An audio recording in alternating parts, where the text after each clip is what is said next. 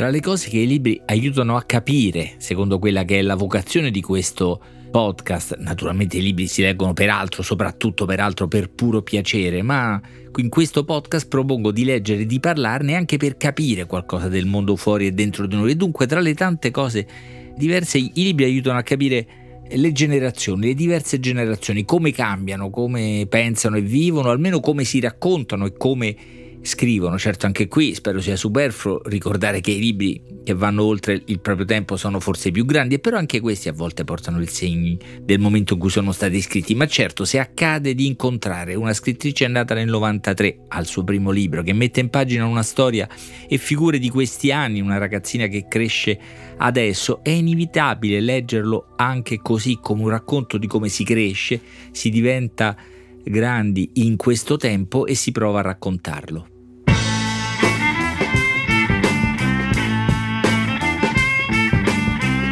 Questo è Timbuktu di Marino Sinibaldi, un podcast del Post che parla con i libri.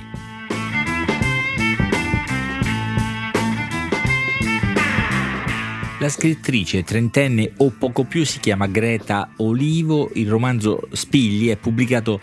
da Einaudi e fin dal titolo allude a qualcosa che diventa piccolo, quasi invisibile. Infatti il romanzo è la storia di una ragazzina romana di Roma Nord, per chi è appassionato della toponomastica urbana, che mentre cresce perde qualcosa, perde la vista, la capacità di guardare, di riconoscere il mondo. Nulla di metaforico, eh? nel, nel, nella finzione della storia accade proprio questo, c'è una malattia precisa che colpisce la bambina, ragazza, insomma, la retinite pigmentosa che effettivamente progressivamente riduce il campo visivo, nulla di metaforico dunque, ma l'idea che questa ragazzina, questa ragazza poi cresca perdendo progressivamente qualcosa, beh, genera attenzione, anche una sorta di inquietudine, contraddice ogni idea di crescita come acquisizione, no? di, di qualcosa che allarga l'area di quello che si vede si capisce, si domina. Livia no, Livia, così si chiama, la ragazza impara presto che anzi dovrà accumulare presto, velocemente immagini, volti, luce,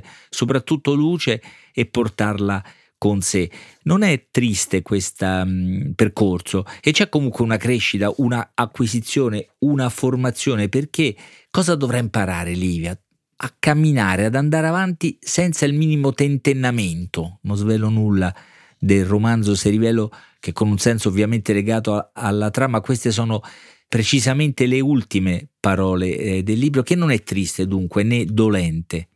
Ci sono infatti segni della vitalità di un'età, della scoperta del mondo, le avventure e delusioni comprese di una ragazzina, quasi una bambina, all'inizio del libro a 11 anni, poi via via 14-15, una bambina appassionata di atletica, eh, grande, grande corritrice, ossessionata un po' dai suoi occhiali, eh, ma essenzialmente dal punto di vista pratico ed estetico e perciò attratta dalle più pratiche lenti a contatto, la fanno meno goffa, ma avranno un ruolo importante, quasi decisivo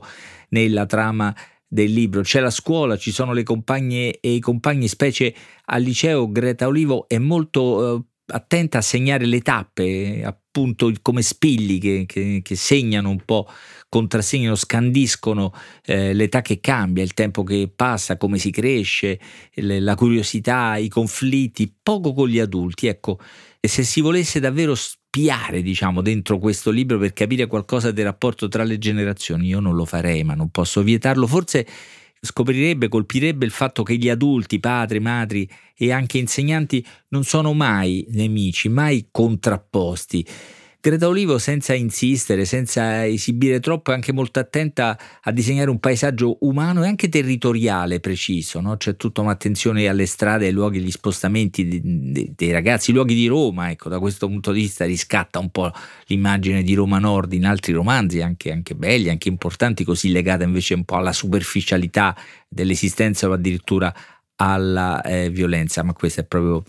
una minuzia, forse uno spillo del romanzo, mentre invece tocca i temi, i traumi eh, di un'età di una ragazzina che da subito intreccia talento e difficoltà, forse possiamo persino usare la parola handicap, perché già nella prima bellissima pagina no? c'è questa bambina presentata molto piccola che viene lodata, quasi esibita perché ancora prima della scuola, sa leggere, riesce a leggere, non gliel'ha insegnato nessuno, diceva la madre alla vicina di casa, al tabaccaio, alle amiche che venivano a prendere il tè. Sa già leggere, è una dote naturale. Apriva una rivista a caso sul tavolo da pranzo, mi incoraggiava con un sorriso, dimmi un po' che dice qui, e io iniziavo a leggere con il dito premuto sulla pagina per tenere il segno, prima lentamente, poi ci prendevo gusto e andavo dritta, incespicando solo sulle parole più difficili. Leggeva ad alta voce quello che mi capitava, le marche dei vestiti degli elettrodomestici, i titoli sulle coste dei libri. E poi però quando la madre gli chiede di guardare cosa c'è scritto sul cartellone, non riesce a distinguerlo, non riesce a dirlo, c'è già un destino della vista che, che manca, c'è già un destino segnato dicevo degli adulti non nemici e anche piuttosto presenti nel, nel, libro, ma naturalmente sono molto più importanti i rapporti con i coetanei. Livia è una brava ragazza, frequenta i campi estivi del WWF, aiuta le tartarughe, le salva, no? le, le aiuta a raggiungere l'acqua, a mettersi in salvo, va o vorrebbe andare a teatro a vedere Shakespeare, è o stata, almeno nelle prime pagine del libro, una brava atleta, poi si smarrisce eh, davanti a tutte le difficoltà, soprattutto di questo corpo così innocentemente atletico, all'inizio che diventa qualcos'altro. C'è Daniele, il compagno di classe con cui lega di più, si frequentano molto, fanno i compiti insieme nel eh, pomeriggio e molto innocentemente sono grandi amici che alla prima vera festa in uno scenario molto diverso, bella casa al centro di Roma, una di quelle festone con il DJ e molto alcol, le mette le mani addosso, la tocca, lo fa perché se no mi dicono che sono frocio, si giustifica, usa questa parola e noi la ripetiamo naturalmente qui qualcosa di, di, vecchi e nuovi traumi generazionali non possiamo fare a meno di notarlo, no? perché questa è la realtà mistificata da tante rappresentazioni o manipolazioni, la, la, la realtà eh, dell'adolescente che mette le mani addosso all'amica più cara e lo fa per evitare lo stigma, se no dicono che sono frocio. Questo Daniele Beh, poi non fa una gran bella figura, ma in qualche modo si riscatterà, vedrete. E Greta Olivo ha una certa empatia per tutti i suoi personaggi. Mi sembra di dire che nessuno proprio lo trascina nell'abisso della cattiveria o della ferocia. L'amica d'infanzia Morena, eh, che essa si inabissa a un certo punto, come accade a certe amicizie adolescenziali, per poi riapparire molto trasformata, di nuovo preziosa, come accade appunto a certe amicizie eh, adolescenziali. Anche Lorenzo, l'antagonista di Daniele, no? Lorenzo è bello, è smaliziato, è politicizzato quanto l'altro è o sembra futile, disimpegnato e, e sciocco, ma poi questa è la trama, la trama di un libro, le metamorfosi delle narrazioni ci stanno tutte e ci stanno tutte le metamorfosi di quella età e dunque questo, questo Lorenzo, così leader diciamo di questa, di questa, piccola comunità, rivelerà anche lui profondità, complessità e, e aspetti eh, non così luminosi. È tutta un'età che Livia vive con maggiore intensità e, e, velocità, consapevole, via via più consapevole del suo destino con questa vista che cala, con i, medici che emettono le loro sentenze, i loro giudizi, eh, le esperienze che farà e che leggerete nella trama del libro che anticipo tutti perché eh, sa che non, non esiste andamento lento per quelli come noi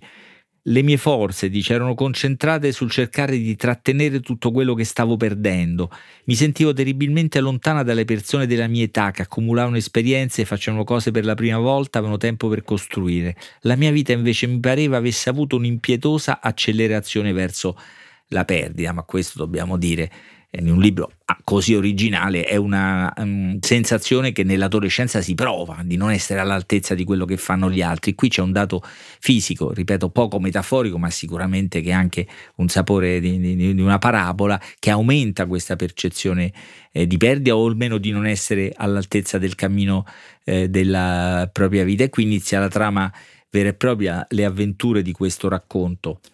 potremmo usare la vecchia formula del romanzo di formazione e questo sicuramente lo è, ma con un'avvertenza decisiva, cruciale. Qui si cresce e si perde e questo rende più intenso e significativo ogni passo. Ha almeno una sorella, la Livia di Spigli, e Eugenia, la bambina dei vicoli napoletani, protagonista di uno dei magnifici racconti di Anna Maria Ortese, quello che si intitola Un paio di occhiali, verso cui Greta Olivo nella, nei ringraziamenti finali dichiara una sorta di gratitudine da cui ha preso il titolo, perché gli spilli sono, sono le lettere, quelle che il medico fa vedere per misurare la vista e che nel caso di persone ipo poco vedenti sembrano appunto dei puntini, degli spilli, appunto. Possiamo dire questo guardando alle generazioni e non solo quindi alla qualità di questo libro che è un esordio davvero molto significativo. Livia mostra di avere più risorse di Eugenia. In fondo questa è una generazione un pochino più fortunata, il suo destino può essere migliore. Scrivete a timbuktu.it